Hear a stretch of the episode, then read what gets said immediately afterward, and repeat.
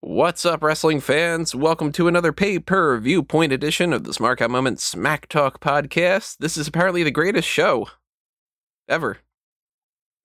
well, it's an honor to be here with you guys for the greatest predictions podcast ever.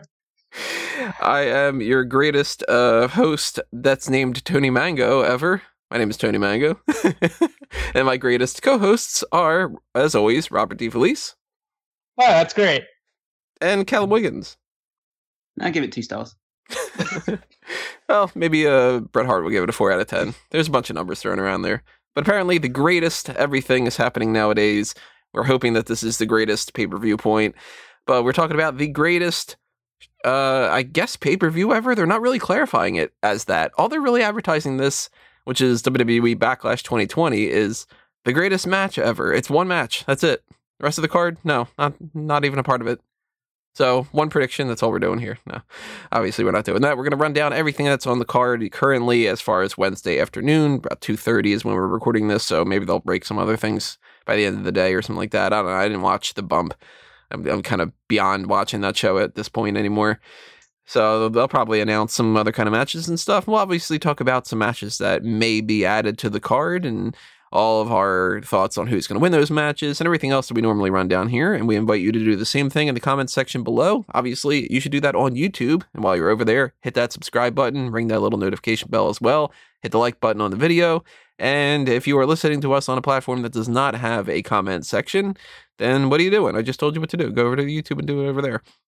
But if you're on Spotify or Stitcher or iTunes or anything else like that, it would still greatly appreciated. So just get leave us some kind of a star rating or whatever they have on there, and you know, uh, reach out to us in another way. Send us a tweet at SmarkOut Moment, post something on the Facebook page, do something on the website page, smarkoutmoment.com, whatever it is. You know, just uh, just speak up, be a voice and a voice of the voiceless type of world. And um, tell us your thoughts on Backlash because that's what we're going to do here. And I think that we might as well just get started on the uh, the void, I guess you should call it, like the matches that have not been announced, may be announced, any of that kind of stuff that we don't know yet for sure. I would assume at the very least, and I don't know why they haven't announced it yet, that we're getting the Street Profits against the Viking Raiders for the Raw Tag Team titles, right? I sure hope so. They've done a lot of other activities that don't involve wrestling.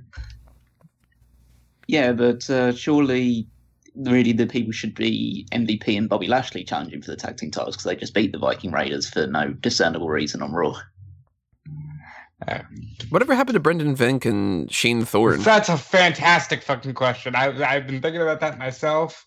I guess they weren't good enough for MVP, even though they won with MVP. Ah, who knows? I know Ricochet and Cedric have been wrestling mostly on main event, which great job. I believe uh, they've been wrestling uh, Brendan Vink and Shane Thorne. I know at least one of the matches saw Ricochet beat one of them in a singles match. I think the last one was like they one of them beat Shelton because Shelton's huh. been on. uh He's been kind of like on a, a main event kick lately. Let me double check that real quick because it's. I don't think that Shane Thorne and Brendan Vink have been on main event. Yeah, the most recent episode. Oh no, Shane Thorne, Ricochet beat him. Shelton Benjamin lost to Cedric. So, yeah, that's happening. But Shelton can't rattle that information off the top of your head. Yeah, it's so it's so it's so pivotal and groundbreaking. Uh, Ricochet beat Shane Thorne two weeks ago on main event too. Is it just that's what they're doing? Is Ricochet's beating Shane Thorne every other week on main event? One of these days, we're gonna figure out how to actually watch main event. we'll figure that out when WWE acts like it's an actual show. They still just like they put more effort into saying like I don't know, like the fight like a girl thing and stuff like that. Like I main event, I'm still one. This total sidetrack, but I'm still 100 percent in the mindset that main event literally exists just because they have a deal with Hulu. And it's just you need to provide some kind of new content that's not elsewhere. And that's their bottom of the barrel, most minimal effort type of thing to do is We'll just record two matches and then we'll do a lot of promotional material every week. And it's matches that the people who it doesn't really matter, you know, it's the Heath Slaters and stuff like that. different different discussion for another day, but still. Street Profits and the Viking Raiders have been doing a lot of different things lately. They had their decathlon this week on Raw, which we'll talk about a little bit more in detail when we go down the hot tags and break down the show in, in its entirety.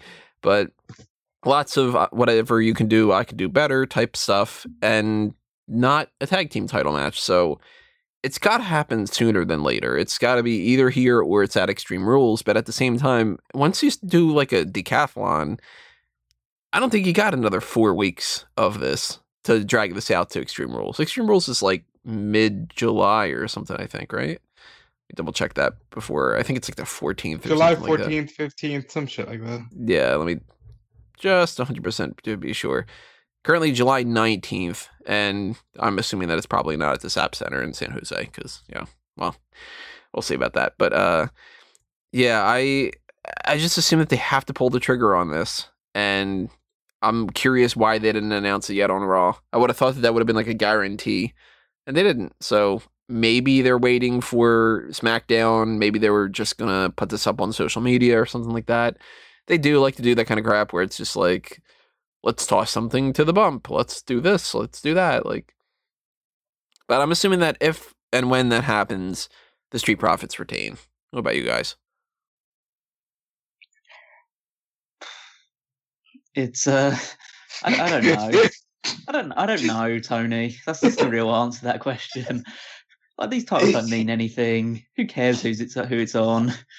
I've never heard Callum so defeated. Well, it's just like said a word. Don't you want? I can't even be asked to flip a coin at this point. Like, is there really? Like, it, it's cloudy outside, so I'll say the Street Profits. You know, that's the kind of the way that I'll just go with this at this point in time.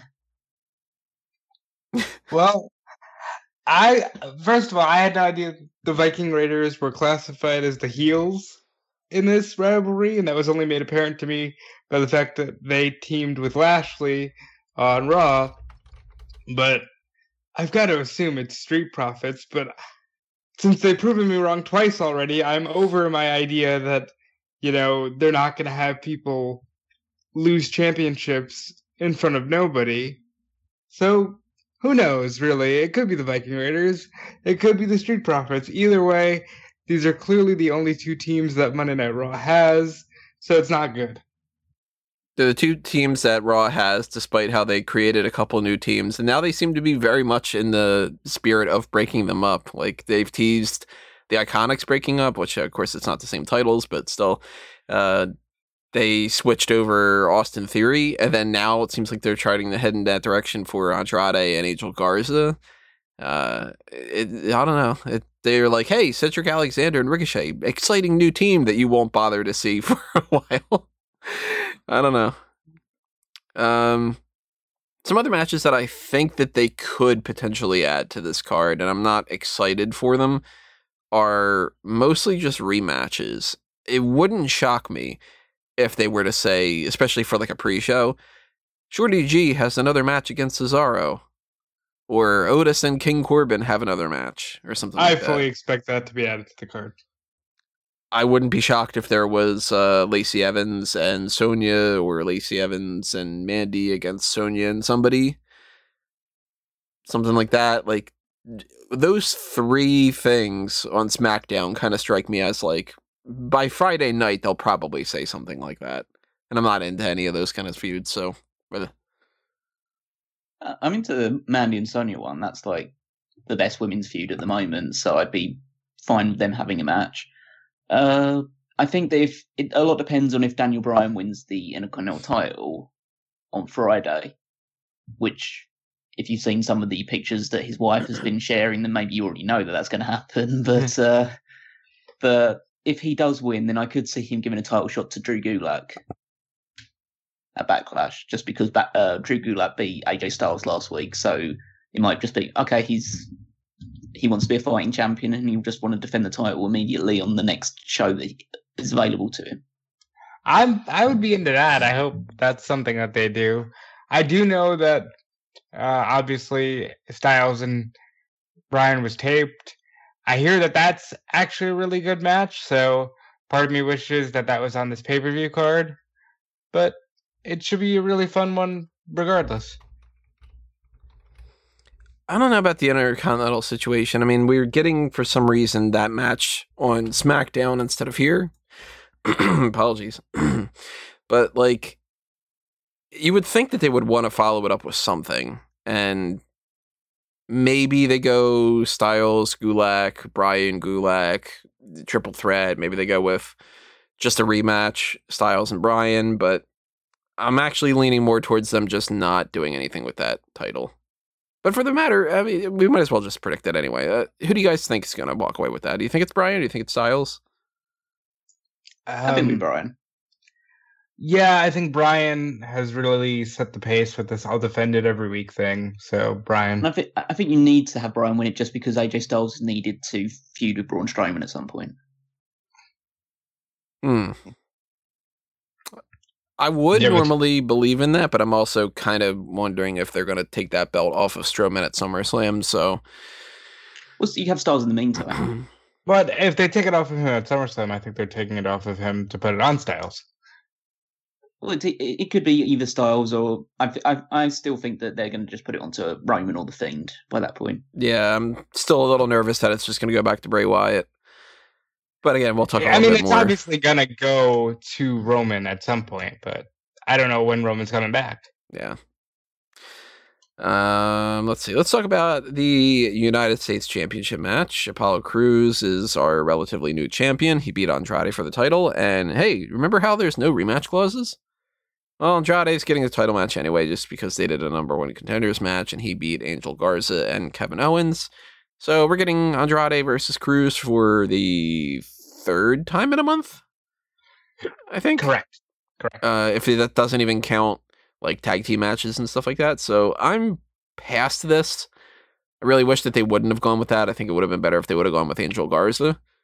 But I thought it was Garza's match to win, really. Um, there's nothing to say here. Andrade spent the first portion of the year fighting Humberto Carrillo. Now he's just transitioned to fighting Apollo Crews.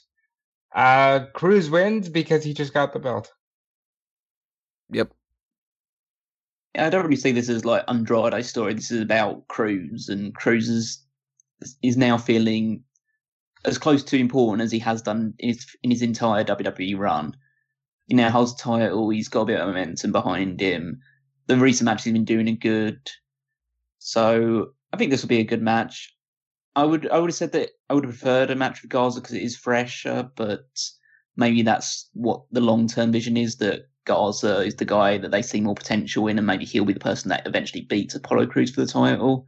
And so they're just trying to get Andrade out of the way. So I yeah, they Apollo don't Crews turn will win. him this babyface too quickly because I know Garza's picking up steam, and I can see them like, oh, let's turn him face. But you know, don't do that too quickly. Let him enjoy being a heel. He's very good at what he does.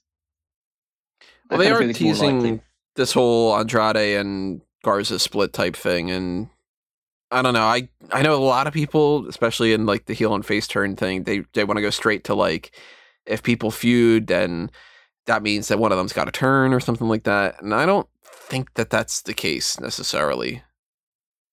I do think that there's a chance that Andrade loses this because of Garza, because uh, for some reason they want to split people up. And if they do, in fact, go in the direction of those two feuding and somebody turns, I mean, Garza's more than likely the one who would turn babyface. So maybe they go in that direction from here. Maybe it's like Andrade starts feuding with Garza, and either way, it ends up with Apollo Crews retaining here because, I mean, he's not going to drop the belt that quickly. That's that defeats the whole purpose of giving him the title. They've done it before, but I mean, come on. Well, I've learned to never say never, but I'm gonna play it safe and go with Apollo Crews. I mean, you said it twice there. Well, never say never Well- again. Yeah. And you're going uh Crews as well, Callum. Yeah, absolutely. All three of us going in that direction. Hopefully, uh, you guys are all in agreement as well. If you're not, I mean, it doesn't really matter anyway. So I don't know why I say hopefully. But again, drop a comment below. Quick plug. If you want us to uh, keep the lights on here and you want to help us out in some fashion with a little bit of the spare change that you've got, and you want to toss that our way, then the best way to do that is through the Patreon. Patreon.com slash smarkoutmoment is uh, where you can take advantage of the different tiers that we've got there. A dollar is something that goes a long way, even though it doesn't seem like it, especially the more and more people that do that. But you know, five dollars, ten dollars, et cetera, et cetera. There's uh, different uh, sections for different things. Ten dollars and up gives you access to the Darkcast, which are Patreon exclusive episodes, and then we've got things like the Mailbag Priority. We've got the Pick Your Poison tier, where you can uh, essentially back some kind of special feature as like you know the producer of it or something like that. Like you can say i want you guys to do this and then since you donated that money then we'll do it as long as it's within reason and it's not like i want you guys to do a 10 month long tournament or something like that. No doesn't really work out that way. But you know if you want us to do like some kind of a you know check out a pay-per-view do some kind of a review on it or you want us to do a fan ounce table of a match or something that we haven't done in a while like a superstar scores or even an article up on the website keep that in mind. Do the same thing for the sister website for uh, Smark Out Moment, which is fanboysanonymous.com. That is where you will find my thoughts on movies and TV shows, comic books, uh, video games, anything on the geek culture spectrum that's not pro wrestling. So if you want to know, for instance, an article that I had a couple minutes that I actually wrote up recently, which was what should uh, they give uh, Beta Ray Bill if he goes into the MCU in the future because he can't get Stormbreaker since that's Thor's hammer now. So if you want to know what I think that they should do, go check that out. Show that page some love as well. Patreon.com slash fanboys anonymous. Follow the Facebook and Twitter accounts, subscribe to the YouTube channel, all that other kind of stuff there. And, uh, you know, that'd be great. Let's move over to the women's tag team titles. It's a triple threat match, which uh, I believe Rob was very much uh, promoting ahead of time. So you got this right. Bayley and Sasha Banks against Alexa Bliss and Nikki Cross against the Iconics. Bliss Cross Applesauce lost the titles recently. Iconics have been teasing a potential split, but they've sort of backed away from that. And Bayley and Sasha Banks have been teasing a split for two plus years and will never do it. So that's why they're going to retain the titles here because it's not happening. Um, I'm going with the Iconics. I think Iconics beat Bayley and Sasha again.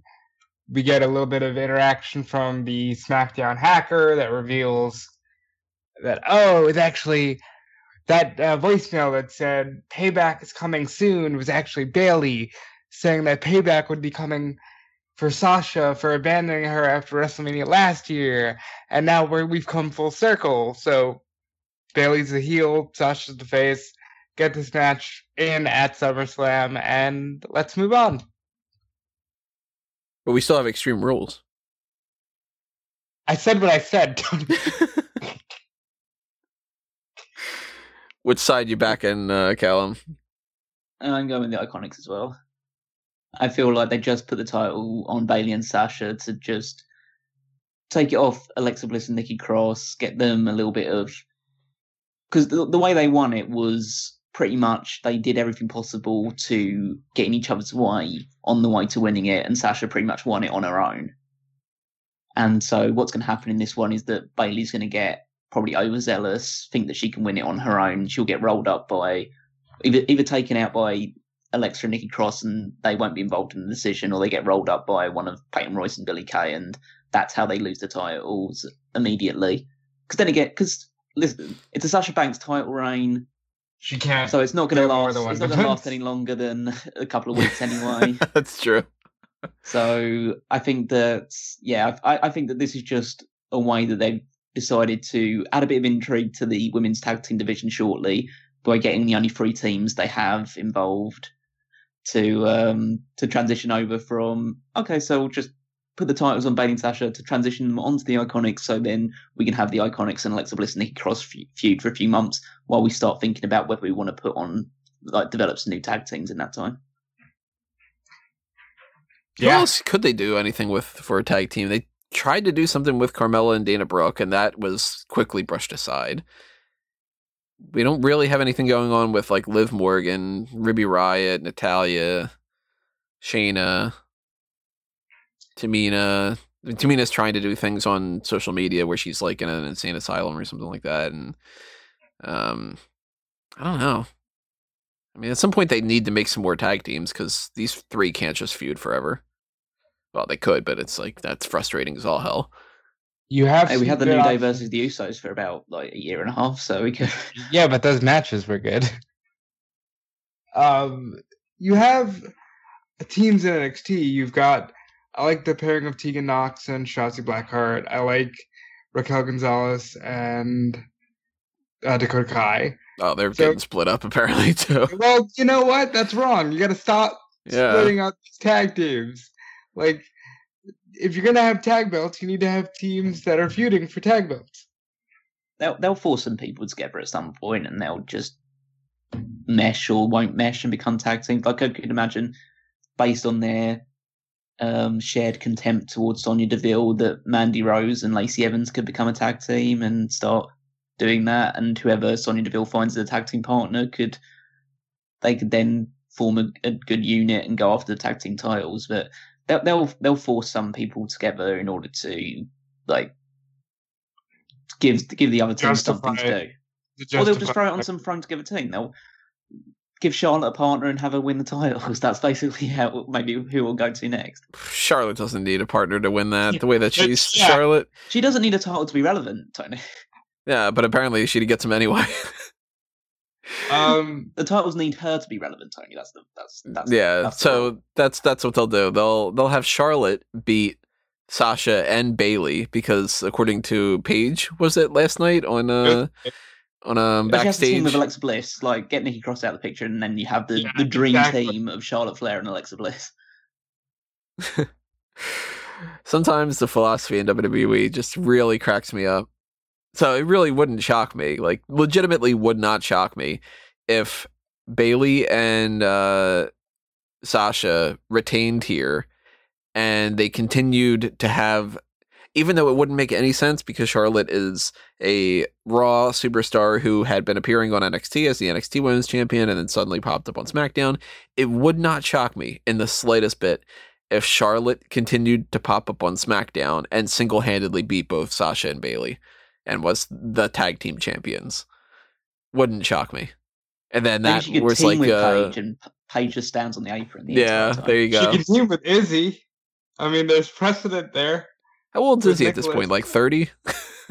like, what is she, 12 maybe now? I don't know, but I don't know. Last time I, I like turned around, it seemed like she was like nine, and then uh, then she was like I don't know, training to be a wrestler or something like that. And it's like, what the hell? Uh, Time flies. but I mean, again, there's precedent there. I hope they don't just rely on Charlotte with these belts. You know, th- there's other women out there, and I love Charlotte, I do, but there's other people on the roster. Well, I do think that Charlotte's going to go after a belt, but I don't think it's going to be that one. I'm assuming, and we might as well talk about it here. Little transition. I'm assuming that Asuka retains the Raw Women's Championship against Nia Jax, and that they have already just said, "Yeah, yeah, who cares? Charlotte's going to step in, and it's going to get to the point where it's Asuka versus Charlotte, either at Extreme Rules and or at SummerSlam." And I'm thinking more so SummerSlam because hey, it's not like we have Shayna Baszler. If we go with Charlotte at Extreme Rules, then it's Charlotte versus Shayna at SummerSlam. Wouldn't shock me if that was the case too. And j- just saying that now, I'm gonna say obviously Asuka beats Nia. I don't think Nia should be in the championship picture right now. Maybe get her partner again. Maybe team her back up with Tamina and just have them do the tag scene. But Asuka wins here, loses it to Charlotte at some point, and then Charlotte can lose it to Shayna. Huh. You think that Charlotte would lose it to Shayna? I think she would just beat Shayna. I mean, she has to lose it. She can't get to, she can't get to sixteen without losing the title a few more times. yeah, exactly, Tony. What does she have to?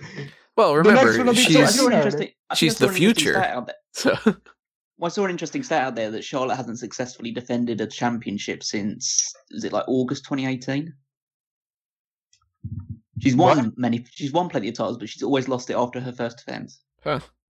Yeah, because they they're just trying to get her to 16. That, but Well, she That had is- the oh. let's see, the NXT Women's title. She just dropped that to Io at Takeover. Go back and check that out if you want to check out our post show for that. By the way, everybody. And um, before that, she was SmackDown Women's Champion. Dropped it to Bayley. And before that, she was SmackDown Women's Champion. Dropped it at WrestleMania to Becky. Yeah. And the last, uh, the other last SmackDown Women's title she won, she won it at SummerSlam from Carmella, and then dropped it the very next pay per view to Becky. Yep. So yeah, she, so she's basically she's just collecting titles, but then immediately dropping them. She's now got Sasha Banks itis. Different story though. Very they're doing different that. story. They're doing that because they just want. Because Uh, she's still because she's still winning the titles. That's like the difference. yeah, that's the difference between them. and it's a matter of well, let's see, let's get Charlotte to sixteen, and uh, it seems like with the Sasha thing, it's like let's just get the belt off of Sasha. So we're all going Asuka though, right? Yep. Yeah, Asuka will win this one. I don't. I don't agree with the the the way that Robert's got it planned out. After that. I think that Asuka wins it here. She drops it to Charlotte at Extreme Rules, but then she wins it back from Charlotte at SummerSlam. Just because Charlotte needs to get an inch closer to 16. Yeah, I think they'll just do that to piss people off, and then have Asuka win and make it feel. Make it feel what? Yeah, Dropped did a little bit there. We might have uh, we might have lost Callum there for a second. Maybe he felt too many things. Let that be a lesson to anybody who disagrees with me. I'm uh, see. I'm thinking more along the lines of I thought originally that this was going to set up uh, Asuka versus Shayna at SummerSlam, but now with the whole Charlotte coming back into the mix thing, it also wouldn't shock me if they stretched out the Nia thing a little bit more and they had Asuka versus Nia at Extreme Rules and some kind of a gimmick match, and then she, you know, drops the title or whatever to Charlotte at SummerSlam, because Asuka versus Charlotte or Baszler is pretty much the best option you have for SummerSlam at this point. It's not going to be Nia. They can't just keep the Nia thing going on for two or three more months. But they could stretch it out for Extreme Rules. Like maybe Asuka and Nia have some kind of a lame kendo stick match bullshit type thing or something. Unless, of course, Nia injures Asuka, which, you know. I, you know, I like Nia, but I just I'm feeling uncomfortable with her in the ring right now, and I feel bad about saying that, but that's just how I feel. You know, like she's seems just a tad reckless, and I, maybe it's a case of she doesn't know her own strength. You know, but it's scary to see what happened to Io both times. I just don't want to see it. I see it. Wow. Uh, Rob, Kairi. this era, you can't just confuse people like that. I know. Whoa, I feel really bad about that now, but it's it is it's scary. She just both times Kairi got really hurt, and I don't want to see it keep happening. I think you're being very political when you're saying that she's a tad reckless. She's a danger to. I would say she's a danger to herself and other people. She's not a danger to herself. She's a danger to everyone else around her, and she should be forcibly t- put back into the performance center and kept off TV until she can actually work safely with people. I think Right. it's just due to it's it's it's basically due to the fact that I, I can't say for certain because she was known as being reckless prior to her injury, but ever since her injury as well, she's moving a lot slower. Like you can't ha- suffer an injury to both legs, especially as someone of her size and build, and not be like her mobility badly affected in the ring. So she's gotten worse in terms of an aesthetic point in terms of her ring work. I don't mean her aesthetics, but I mean like her actual ring work. And then she's also even more reckless, it seems. So I just want Asuka to win this as quickly as possible so she can move on to, even if it is Charlotte, at least Charlotte knows how to perform as safely as possible. The thing is, I'm I don't think they're gonna take Nia off of TV. You know, I, I just at least want her out of the spotlight so that she's not being so reckless in these high profile matches. And I, I would hope that they take her off TV, but you know, it's tough to say that they will. I guess we're just gonna have to find out about that. But it doesn't seem like they're punishing her anytime like soon. I mean, she's getting a title match, so she's not gonna win. Hopefully, if they have her win the title, that'll be a just absolutely crazy scenario. Wasn't uh, Nia one of the other people that Paige was bigging up in that backstage thing as well? Yeah, but she's like they're really close, so she's just sticking up. I would for love to like ask Paige, like put her to a lie detector and say, if you could only ever have one match back, would you willingly have it with Nia Jax? Jesus Christ! and see what the response would be. Wow. Ah, Uh, well, let's go with uh, Jeff Hardy versus Sheamus. Let's pivot over to that one. Uh, this feud has been a little bit in the works with kind of some oddball booking. I think maybe it's just my uh, my personal tastes, but I wouldn't think that the go-to feud for Jeff Hardy with his return would be Sheamus, and I wouldn't think that somebody being upset at the Jeff Hardy video packages and then to start doing these kind of things with like the the car accident incident and all that doesn't strike me as a Sheamus thing. This seems more like a, a King Corbin type of feud, and I'm curious why they didn't go in that direction instead. it doesn't matter. This fucking thing sucks. I'm And not the biggest so fan of it either. It's so uncomfortable to watch. Like this, I under. Look, there's no easy way to say this. I don't care if Jeff signed off on it. It's uncomfortable as a fan of Jeff Hardy, a wrestler who has knowingly slipped up a bunch of times and you know he's fighting the good fight. It's a very human story because he doesn't just get better and that's it. You know he's perfectly clean. It's a very human story but i don't need to see it inserted into my angle on tv as a way of saying oh he's so clean now that you know we're going to turn it into an angle don't do that That is kind of um like they did the whole thing with Scott Hall and the alcohol. And like in retrospect, they've looked at that. This is WCW instead of WWE, but like they've looked at that and been like, Nowadays. uh, yeah, basically. If the, with the benefit of hindsight, they look at that and they say, "Ah, man, that was kind of in poor taste, and like we probably shouldn't have done that." And they look at the thing like the story with Hawk and the Road Warriors and all that, and they go, "Ah, man, probably in poor taste. Why are you doing it again?" I Like, don't know why learn? they feel like oh this is such a good story. Oh well, it's relatable. I don't care. It's uncomfortable. It's uncomfortable for fans. It's uncomfortable for Jeff's own family. And you can say what you want about Matt and Reby, um, how they like to stir the pot, but I'm sure that that's not comfortable for them to see. They're just teasing. Oh well, maybe Jeff fell off the wagon again. It's like I don't need to see this. It's also just not a Sheamus type thing. I Wasn't did he- see that. Like that Ah. wasn't his whole gimmick before. Like I'm gonna pick on the little guys, and I want to bring back like toughness to SmackDown. Well, and I'm reaching here, but they they probably are as well. You know, he can say that Jeff Hardy, he might not be a little guy, but he's, you know, weak spirited. Let's say Mm, yeah. maybe that's the Sheamus angle for it. But it's it's just in poor taste. I have no desire to see it. I want Jeff to win and for this to go away, but he probably won't because this has to continue on to Extreme Rules. I'm sure.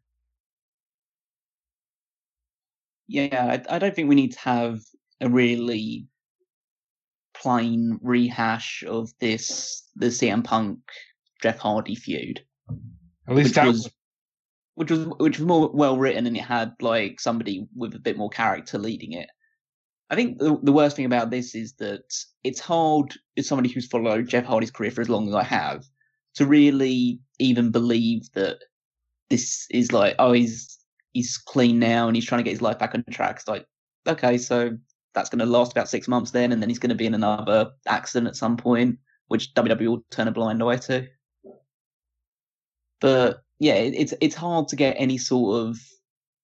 It's like fool me once, the, the me once sort of rhetoric. I can't really buy into this sort of story anymore, and it is in poor taste. And people that do hold Jeff Hardy in a high esteem, they it it's like it doesn't. I don't think it makes him any more sympathetic just because we've seen this before, we know how what his story is, and they got they're reaching to the world too many times with it. Like you say, Tony Sheamus isn't the right guy to do it with. And nobody should be the right guy to do it. I get what nobody Tony's should be the right guy to saying. do it, but there's some there are some people that could pull it off better. Like Punk pulled it off well. Sheamus, But Punk pulled it off well because Punk was simply saying, I don't drink, I don't smoke, I am better than you. Because you do these things. That's different. You're playing directly to Punk's hand. This is just Sheamus being a dick and picking on somebody with substance abuse. Like it's it's just not comfortable. I don't care if it's Corbin. I don't care if it's Joe. Joe did a great job with it before Hardy slipped up again. You know what I mean? Stop going to this well. Yeah. So I just think this will be an, a, a nothing match really because there's nothing that I see from Jeff Hardy makes it seem like he can really pull out great matches anymore. Certainly not cut any great promos about this. Yeesh. No. It's like, oh my god, uh, oh, it was just so bad. Oh, and I hate Sheamus. It's like, oh. That's how Uh, he talks. That's how he talks, though. For some reason, it's he puts emphasis on the last syllable of every sentence. It's very strange. I really am not digging these. I mean, that I, I don't think that the storyline's a great storyline to begin with. We talked about how it's kind of in poor taste and all that kind of stuff, but man, at least if they had the right people to do it and they, they could pull it off, it would be a little easier to kind of ignore. But again, it doesn't fit Sheamus's character, and Jeff is just like he probably because he has talked about this recently that he really wants like stories like he's you know he's interested in what happens with uh with Bray Wyatt and some different things, and he really wants to like tell a good story with his run. He probably thinks that this is a really good story, and he probably thinks that he's a really good promo with it too. But it's really just not good. Yeah, I'm just I'm, I'm expecting that Sheamus will win this one to put them essentially even because Hardy beat him in the Intercontinental title tournament, and then they'll have the rubber match at Extreme Rules in some sort of table or ladder match or something of that ilk. Yeah, how do you guys think that that's going to go down? Because to me, I can't even pick between who's going to win here because I feel like it doesn't matter. It's sort of like, okay, Hardy wins and Sheamus puts him through a table, and then that sets up a table match. Uh, Sheamus wins and Jeff Hardy continues to try to get his vengeance on him, and they have a match or they have a a fight segment on SmackDown in a week or two, and Jeff hits him with a couple chairs, so they have a chairs match at Extreme Rules. Like it's just essentially whoever wins this doesn't matter. And then over the next couple of weeks or whatever happens here, they're going to do some sort of gimmick where they continue to fight, and then they have that match at Extreme Rules, and that's the one that matters. So flip a coin, Mm. you know. If Sheamus wins, who cares? If Hardy wins, feud's still going on anyway. He doesn't get his vengeance. Yeah, that's pretty much it. Yep. I think I think the long term is that we're getting that sh- the long awaited Sheamus Daniel Bryan match at SummerSlam. But uh so but so you'd assume that Sheamus wins the feud in the end, but Jeff Hardy could still win and they could still go Sheamus against Daniel Bryan. It doesn't really You got, matter, you guys, uh, you got to start putting out in the universe, okay? Like we don't need to see Sheamus and Daniel Bryan anymore. We're it's good. happening. It's either It already happening at- happened. Yeah, but it's happening either at SummerSlam or it's going to be the post SummerSlam feud that goes on for a while, or Mhm. they're going to drag that out until WrestleMania and it's going to be Bryan holding the IC title until then. It's one of those things that it's one of those things in Vince McMahon's list that he can't he has to achieve before he dies. Yeah, it's like the, Essentially, uh, the Roman get Roman thing. over. Yeah, get Roman over, get the title on Brock more times, get Charlotte 16 uh, titles, have that Sheamus Daniel Bryan feud. Uh, I'm gonna go with um, Sheamus wins here. There's no table spot or chair spot. It's just an Extreme Rules match at Extreme Rules. Either then, yeah, it's still just going to be we're throwing it out essentially as backlash doesn't matter. It's Extreme Rules. So. Anybody who's like, you know, oh, the pay per views matter. They build up uh, the TV shows to get to the pay per views. Uh, the pay per views build up to the TV shows to build up to the pay per views to build up to the TV shows. And they, uh, that's just a waste, you know. Speaking of uh, a waste of this event, essentially, there is a two on one handicap match for the Universal Championship. Braun Strowman is fighting John Morrison and The Miz. And I hate saying that this is a waste because I'm a big fan of all three of these. But this is so very clearly filler. And it's they haven't even tried. I mean, they flat out had John Morrison and The Miz say, Bray Wyatt's not done with you, Braun Strowman. And, uh, you know, if you read between the lines, and once you beat the two of us, then you're going to have another match with him at the next pay per view. They they've just said it. So it's like, all right, he took off a month. to have his second kid with JoJo. This is the filler. Braun Strowman lost a two on one handicap match for the Intercontinental title earlier this year. So he wins this one. He looks stronger. Morrison and The Miz, they haven't looked strong to begin with. I mean, they're doing Home Alone type shit. Uh, not really Home Alone type. You know, it's not really Home Alone. It's, It's it's fine for Yeah, what I- it is, though. I Home Alone would be scene more if they Alone pranked it where, Um, where Macaulay Cul- Culkin just goes outside and destroys somebody's car. that was in the deleted scenes of the second one Oh, okay. because that was in New York. So. Was but it Joe uh, Pesci's car? It probably was Joe Pesci's car, right? He's just goes like frickin' frickin' frickin'. you know, a funny story about that about Home Alone. My favorite uh, Christmas movie of all time, hands down, of course. Uh, Joe Pesci, the whole like frickin' frickin' whatever like that. He event uh, he actually really found it hard not to curse, so that's why he does that throughout the movie as like a compensation for it. That he the when you know, they're like uh prepping the scenes and they're kind of like running through and blocking it all. Like he would just sit there like, ah, fucking this, whatever, like that. Just like that's so Joe Pesci. I love it. Uh, man, I want to watch Home Alone instead of this match. Uh, just do that instead. Just do like a fan tracks of that. Tony, like, I just have to ask both of you this one simple question: What the fuck is this? What is It's, uh, this match? I know it's filler. I know I, Yeah. you've said everything. It's just, it just, it's just holding over. But why was this chosen over any other I have no- option? I have no fucking clue. And I've been thinking the whole time, like, why is this the option? First of all, it devalues Miz and Morrison, and and Morrison, who throughout his entire outside of WWE run was a top star everywhere else. Miz, who is a guy who has been to higher highs than Strowman, and they just look so dumb here. And eh, this is less than filler. This is like, well, it's not a part timer, so we should have the belt on the line at all costs because Braun Strowman is the full time guy. This is dumb. they very easily could have gone with King Corbin. They very easily could have gone with nothing. I don't want to hear it. But plenty of people, we've seen it now, can hold championships without needing to defend it at every show. If you had nothing for Strowman outside of waiting for Bray, why didn't he just do nothing?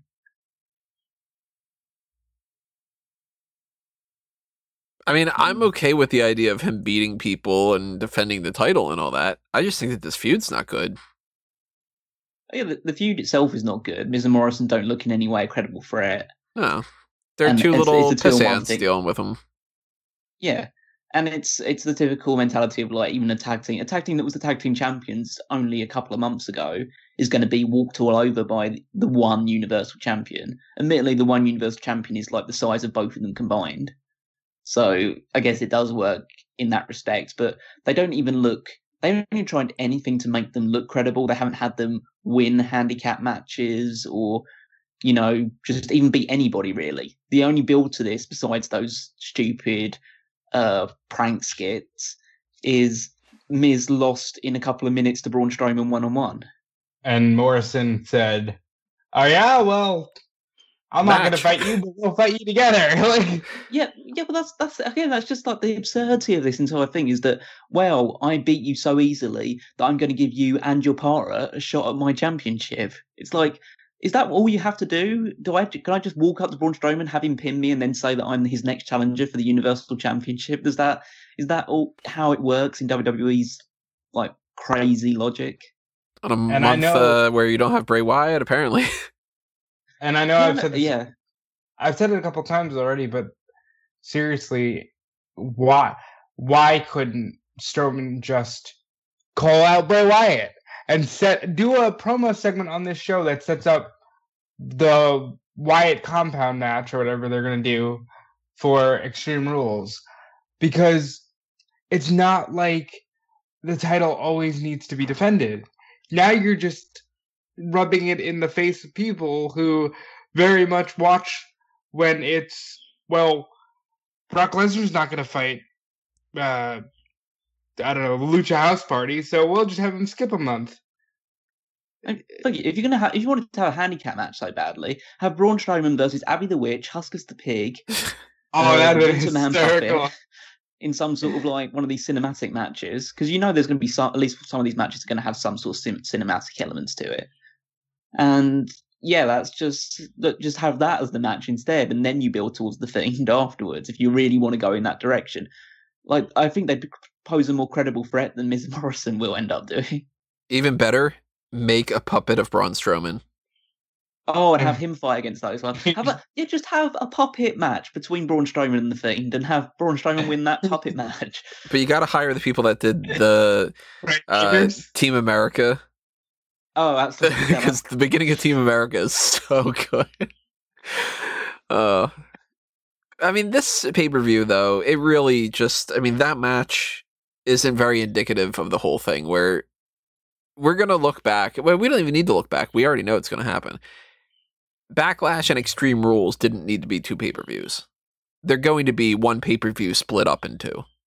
It's going to be rematches. It's going to be, well, we did the one match to set up the other one, that kind of thing. And if you would have had, say, instead of Backlash being, you know, June 14th and Extreme Rules being July 19th, if you would have had Backlash or Extreme Rules, probably Extreme Rules, on like the 30th of June or whatever the Sunday is, I don't feel like bringing up a calendar right now, then you would have got, gotten away with it just being like that.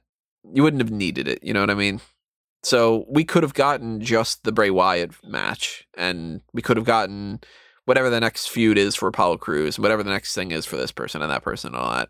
You know, the Jeff Hardy and Sheamus thing. Like, we don't need the singles match to happen here to set up the Extreme Rules match. They could have just done one straight to the Extreme Rules match. And I feel like that's the same for a lot of these kind of things. So it's like, it's obviously Braun Strowman's going to retain. There's no chance at all that he loses this title right here. No. Then we move back No. over to Bray Wyatt, and then we continue as if this pay per view didn't even happen. Yep. I think the same thing's going to This happen is with. I mean, this is uh, a one match show, Tony. It's the greatest match of all Yeah, time. really. happening. We're not going to remember anything else. That's true.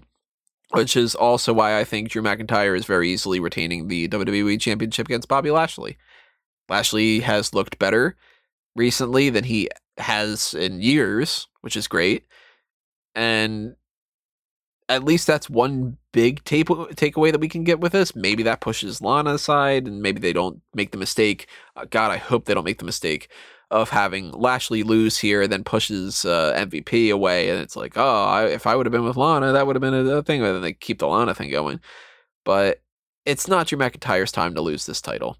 And as good as they've done of building Lashley up to make him look slightly better than what he's been in the past, and you know he's getting towards that level where you can start buying into the idea that maybe if they wouldn't have gone with this, they could do Lashley versus Brock but they're not going to.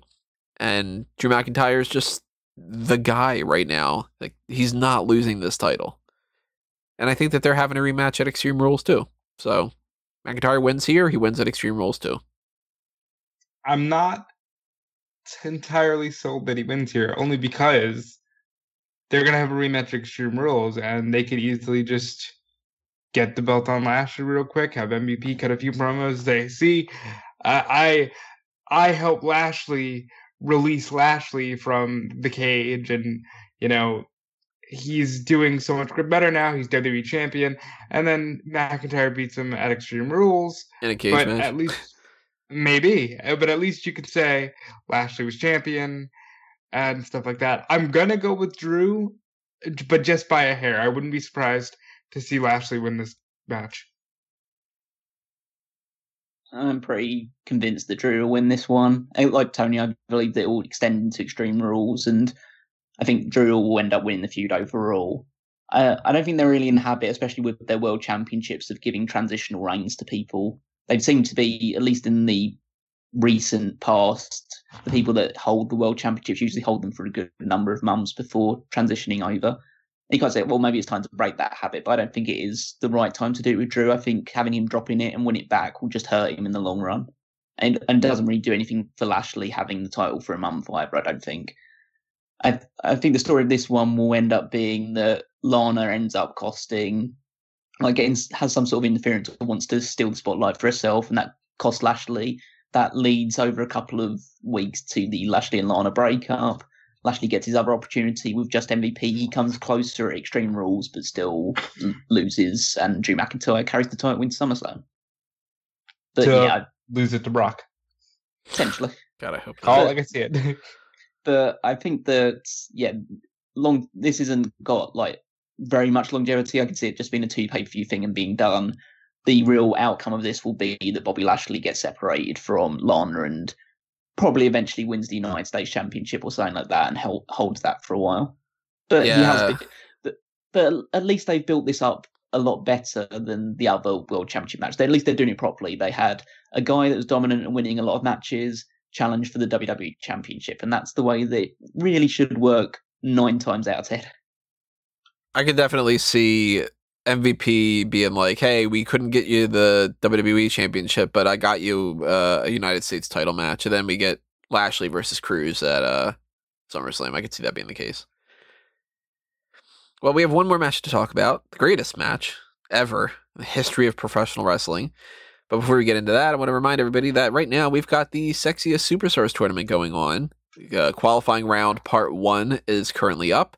So you get to vote for the 38, I think, uh, and 36 men and women. I, mean, I don't remember exactly how many different ones for it is, but it's we're getting to the point where we need to figure out the ones that carried over from last year's bracket over to this one or have already moved on to part two of the qualifying round, and we need to fill out the rest to make a top 64. So go ahead and vote while you can. I'm going to shut that poll off and switch over to part two sometime on Friday, most likely. And then, uh, well, you know, kind of figure out the bracket next week when it comes down to those votes and stuff like that. But uh, obviously, if you have not checked out our previous stuff and you don't know what we're doing with that, I'm going to remind everybody we are not doing the stuff on YouTube because it's a monetization issue. They just don't really like the idea of the word sexiest being a part of anything like that. Plus, we're just not doing it in general, just because it seems like it's a little too crass and passe at this point. So uh, that's not happening. And anybody that is disappointed in that, I apologize. But you can still vote on the website, and you can still carry that forward. And eventually, we we will do a Patreon exclusive recap of the whole tournament after the tournament's done. But uh, yeah, all the more reason to take advantage of the stuff that's up on the site as it is. Vote while you can. Vote for your favorites. Share things, and you know, kind of spread the word in, in that kind of way. And uh, vote for uh, uh, Vanessa Borne. She needs more votes. Let's go over to the Edge versus Randy Orton match. This is being built up as the greatest wrestling match ever, which I and everybody else thinks is just absolutely ludicrous. And it's not the fact that it's Edge versus Randy Orton. Like they are legends, they're great, all this other kind of stuff. You know, they've got more world championships between them than any other people except for John Cena, Triple H, and Ric Flair. But it's just so stupid. Like this reeks of overcompensation and overhype. And it's just lame. I mean, Charly Caruso, I am a big fan of Charly, but they gave her this thing of just staring into the camera and being like, that may very well be the greatest wrestling match ever. And I get it. It doesn't apply to every feud, but at the same time, I still have to say, say the same thing that I've said about a lot of other things. You don't do the gimmick match and then revert to a regular match. It's a downgrade. I don't see any reason to look at this feud and go, oh man. It's like they beat the shit out of each other. And a lot of people hated it. I didn't hate it as much as a lot of other people, including Callum, for instance. But I fucking hated it. yeah, like you hated that as it was. Oh yeah, that what's was. what's that, the likelihood that, last this is going to be better? You know? Well, it's like the idea that they're building this as the greatest wrestling match ever. I will say this with complete sincerity to everyone listening. The last man standing match at WrestleMania 36, part two, or whatever you want to call it, between Edge and Randy Orton will be my worst match of the year for 2020. And if anything beats it, then it's it was probably is ranking up in one of my worst matches of all time. That's how bad. That's how much I loathed and detested the boring, like plodding nature of this last man standing match. And I think that this match will be better because based at least by the the, the title they're giving it, they're actually going to wrestle rather than just hit each other in the back 50 million times and stuff. But I don't know what I don't know what that's going to entail. You should you never you never you should never ever book in a wrestling thing. And I know how we love great matches and all this other stuff, and we talk about how certain matches are going to be great, and we're looking forward to it. But you never bill it as potentially being the greatest wrestling match ever. First of all, because you can never live up to that billing. Never. There are uh, what a handful of matches that can even potentially claim to be the greatest wrestling match ever. Uh, secondly, it's completely subjective. One person's favorite match is completely different to anybody else's favorite match. Melina Thirdly- versus Alicia Fox. Exactly. exactly. Yeah, uh, I mean, this is going to take some doing to beat uh, Cameron's uh, uh, Cameron's uh, list of Favorite their match. and but then yeah, but and then thirdly, you you shouldn't build a match based on wanting to have a great wrestling match. It should be about trying to beat the other guy. It doesn't mm. matter if it happens in two minutes or twenty minutes. You beat the other wrestler. That's what your objective is. You're going out there to just like, oh, we're just going to go out there and have a really great wrestling match. Maybe if it's two baby faces, but clearly Orton is the heel in this scenario. I was, I would say, in in its credit, at least I like I liked the way that this feud was built up with the idea about why they're having a traditional singles match to follow the beating the shit out of each other in a last man standing match at WrestleMania. It makes sense as much as you could possibly make sense out of this. Orton's explanation made sense that Edge beat him in a match where they just beat each other up. He wants to see if Edge can actually still go bell to bell when there's rules and regulations and it's a different pacing, that sort of thing. But it's what I, I'm just my mind is boggling with the idea of what they can potentially do together and what WWE can do in terms of production and anything like that to try and make Eagle even slightly believe that this was the greatest wrestling match they ever saw. And you know it's going to be really annoying? They're going to act like it was no matter what. This could be the drizzling shits, I, and I'm- they I- will it- advertise it on the Monday afterward as we just saw the greatest wrestling match of all time. And then, of course, once we start moving on to the next pay per view, and we just you know the the train keeps going, they'll forget all about it, and it's not going to be one of those things where like two years from now they're going to be like, man, I remember that Edge and Orton match. No, it's just a means to get people to, you know, the simpleton mind to kind of be like, yeah, that's pretty fucking great, like you know that kind of thing. It's, not even the simpleton right? It's just getting people to talk. It's like giving it a hook that this sh- this card doesn't deserve. And just like saying that, oh, this Oh, we lost Callum again. Oh, did we lose Callum again? Oh. yeah. Um, I guess I'll talk now. Edge and Orton are great wrestlers. Edge and Orton are capable of having a great wrestling match.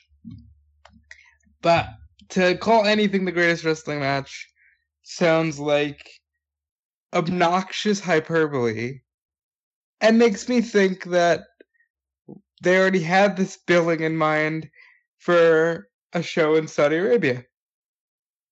Because that's what this feels like. Uh, they did have the greatest Royal Rumble. Because Uh, this feels like obnoxious hyperbole that could only fly in a Saudi Arabian show where they love when two older guys get together and they love it's the greatest whatever. And I think that they just simply said, oh, well, we can't do the show in Saudi. We can't do Super Showdown this year. So we're just going to do Backlash. Because correct me if I'm wrong, Backlash wasn't a thing right? They had added that into the schedule later on. I think that it was at the beginning of the year when they did the like the Royal Rumble when they were doing the promotional stuff and it kind of showed like, hey, WWE Network, you're gonna get all these things. I think that they had backlash out there. Well, that's that's my take on it. This is Saudi Arabian booking, or at least marketing. And as far as whether or not it's the greatest match of all time, I don't know. I'm sure I'm not spoiling anything when I say it's already been taped. And I've tried to ask people who might be able to find out as to whether or not the match was great. I haven't heard anything definitive, but I do know that Dave Meltzer said it's actually a pretty good match. And they it's two smart wrestlers wrestling a very smart match. And listen, like Callum said, 100% on board with how they booked this thing. I like that they made it make sense to go from beating the shit of each other for nearly an hour to, well, we haven't wrestled yet. So, will it be the greatest match ever? No. It might be the best match they've ever had together because, you know, a lot of the Edge and Randy Orton matches aren't heralded. So maybe this one will be. But we'll never really know until after Sunday night. It just seems ass backwards to me. Maybe that's what they should call this pay per view instead of backlash. Maybe it's ass backwards because it just like that should have been the match at WrestleMania if that's the case, and then this becomes that Extreme Rules again. Like you don't need this, you don't need backlash. You just do Extreme Rules, and then we're in the worst timeline anyway, so it's not like this is too surprising. Well, but uh, let- Hold on, Callum's back. yeah, sorry, I was just going to, sorry, with internet issues and stuff like that. But I was going to say, let's try and give this a fighting chance. So, Tony, for this match to be classed as the greatest wrestling match of all time, what match does it have to be for you? Well, that's a good question because what do you guys kind of see as the best wrestling match of all time? I come up with two answers for the most part. It's Austin and Bret at uh, WrestleMania 13, or it's Michaels and Taker at WrestleMania 25. So it has to beat those. And since it's not a gimmick match, it can't do the same type of thing as a submission match at Mania for 13. So it has to which I think fundamentally the better match is Michaels and Taker. It has to beat that for me, and there it's just not going to. Uh, for me, it would have to be, and I'm excluding all outside content of uh, North America.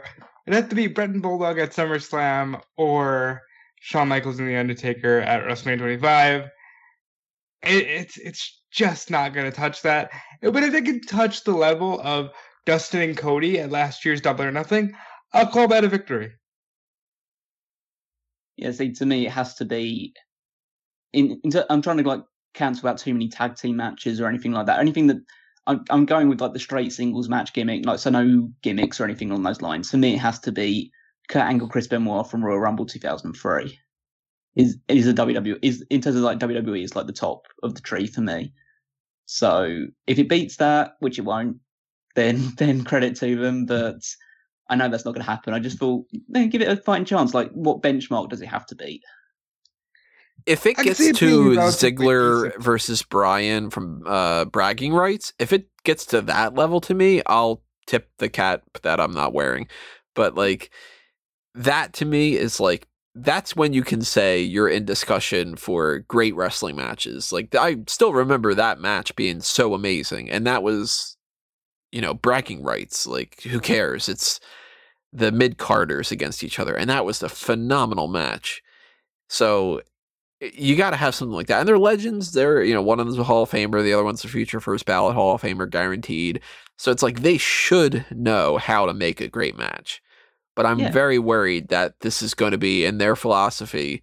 Let's go 45 minutes and that'll be a good match. And then the 45 minutes is, you know, let's have Randy Orton have Edge in a headlock because, well, we know that statistically he's got a bad neck, so it makes sense for him to go after that. And then he'll be like, yeah, logically it makes sense. But I'm not watching an MMA contest where it's like, yeah, the guy's got a bad leg, so he keeps going after the leg and it's boring. Like, I want to see a good wrestling match. I want to see a great wrestling match. Technically speaking, the way that you're advertising it, I want to see the greatest wrestling match. And more often than not, whether it's food, whether it's a movie, whether it's something like this, the more it's hyped up, the less it has a chance to get anywhere close to that. I mean, like, The Matrix is a good movie, solid movie. I heard for the longest time that it was the most amazing piece of cinema that's ever happened. It's going to change the entire world.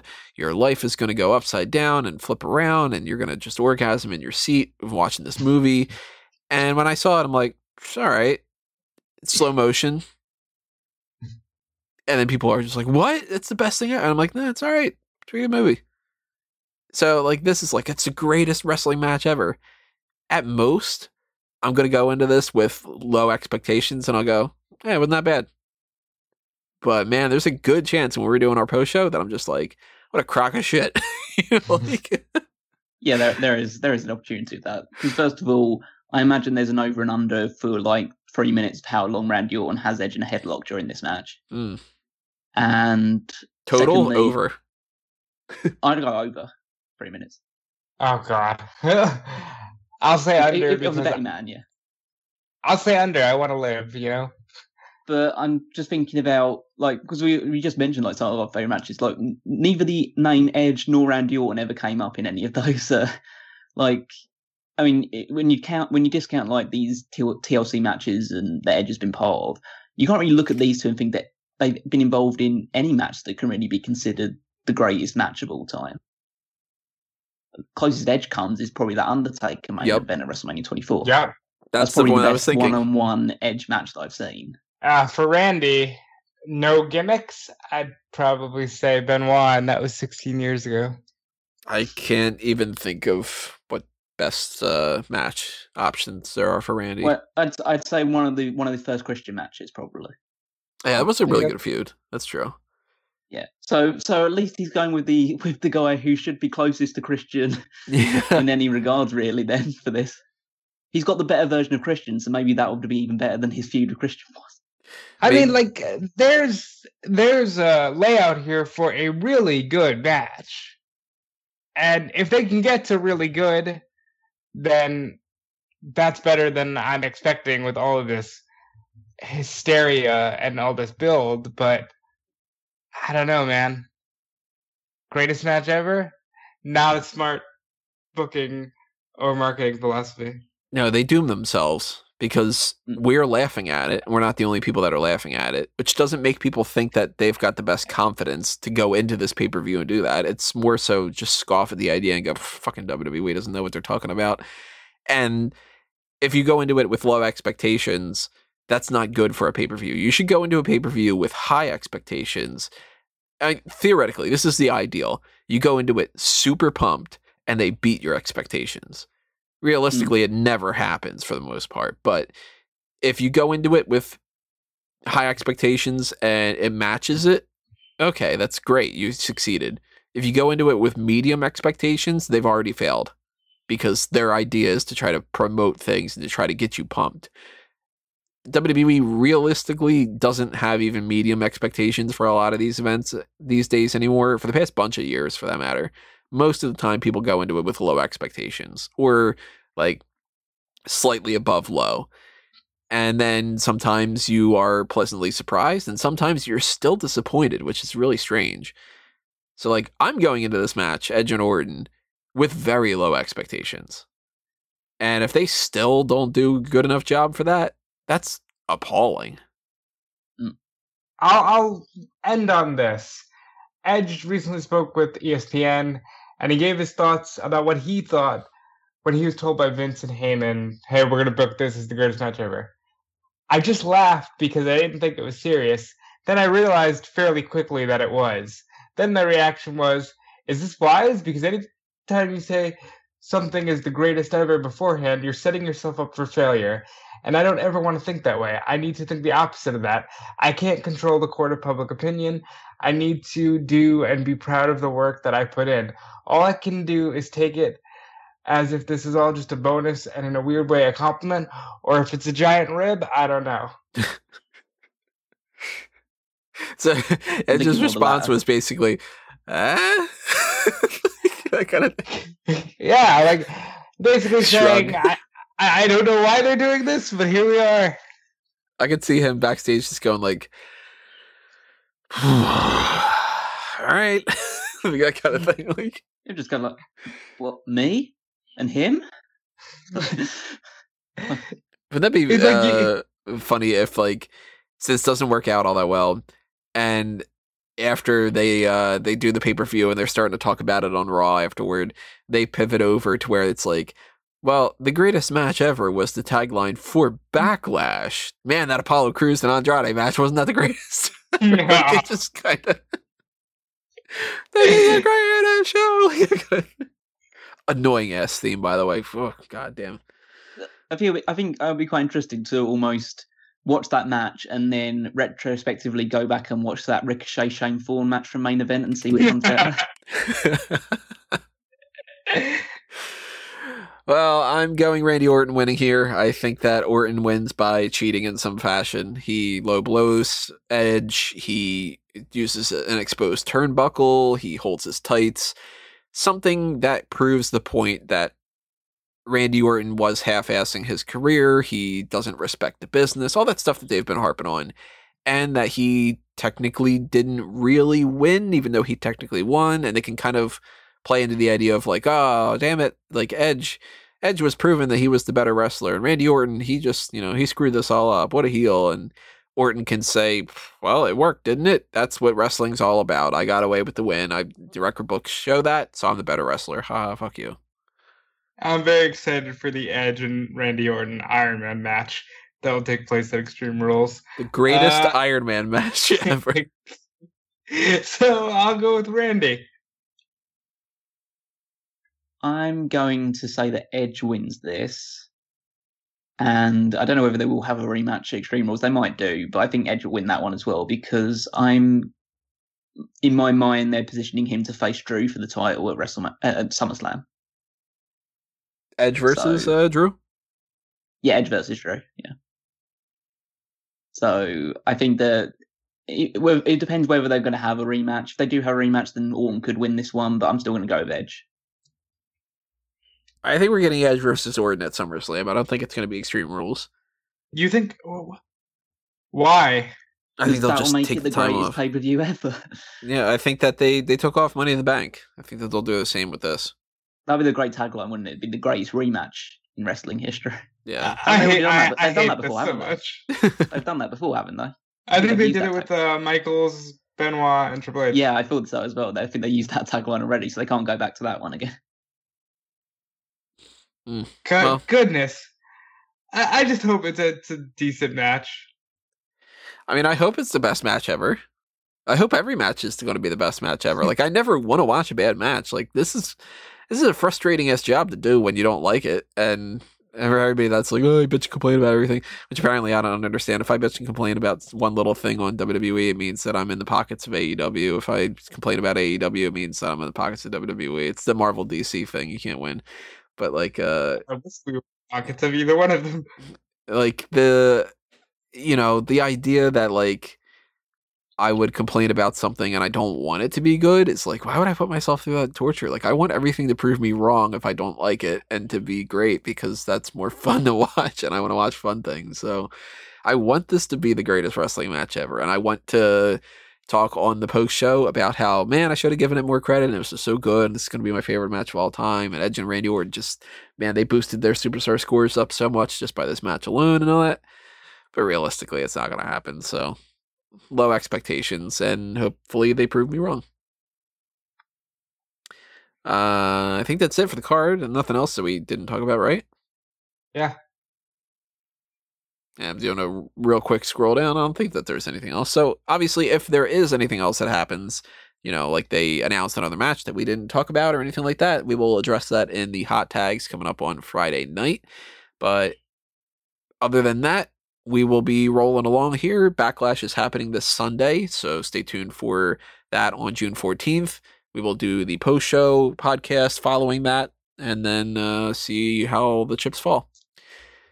I think I did all of my plugs other than the fact that I didn't mention the merchandise shop, but you should know them by now. It's TeePublic and Redbubble. Check them out. Fanboys Anonymous, Markham Mum, and a Mango Tees. Pick up whatever you see there that you want.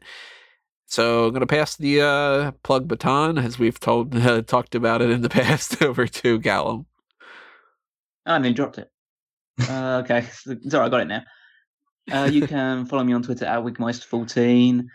You can check out all the articles on smarkoutmoment.com, including the power rankings, my weekly contribution, and coming soon as of next sat not this Saturday, but the Saturday afterwards. So uh, Saturday, June twentieth, is going to be the first, well, episode zero, should I say, of the Paul Heyman SmackDown podcast, where we go back, me and Rob, and look back at the era of Paul Heyman writing for SmackDown and all the news and history surrounding that. So if you enjoyed 2001 Wrestling Odyssey and you're looking forward to our latest retrospective historical journey, then hopefully you join us for that as well. And now I'm throwing the baton to Rob. Catch.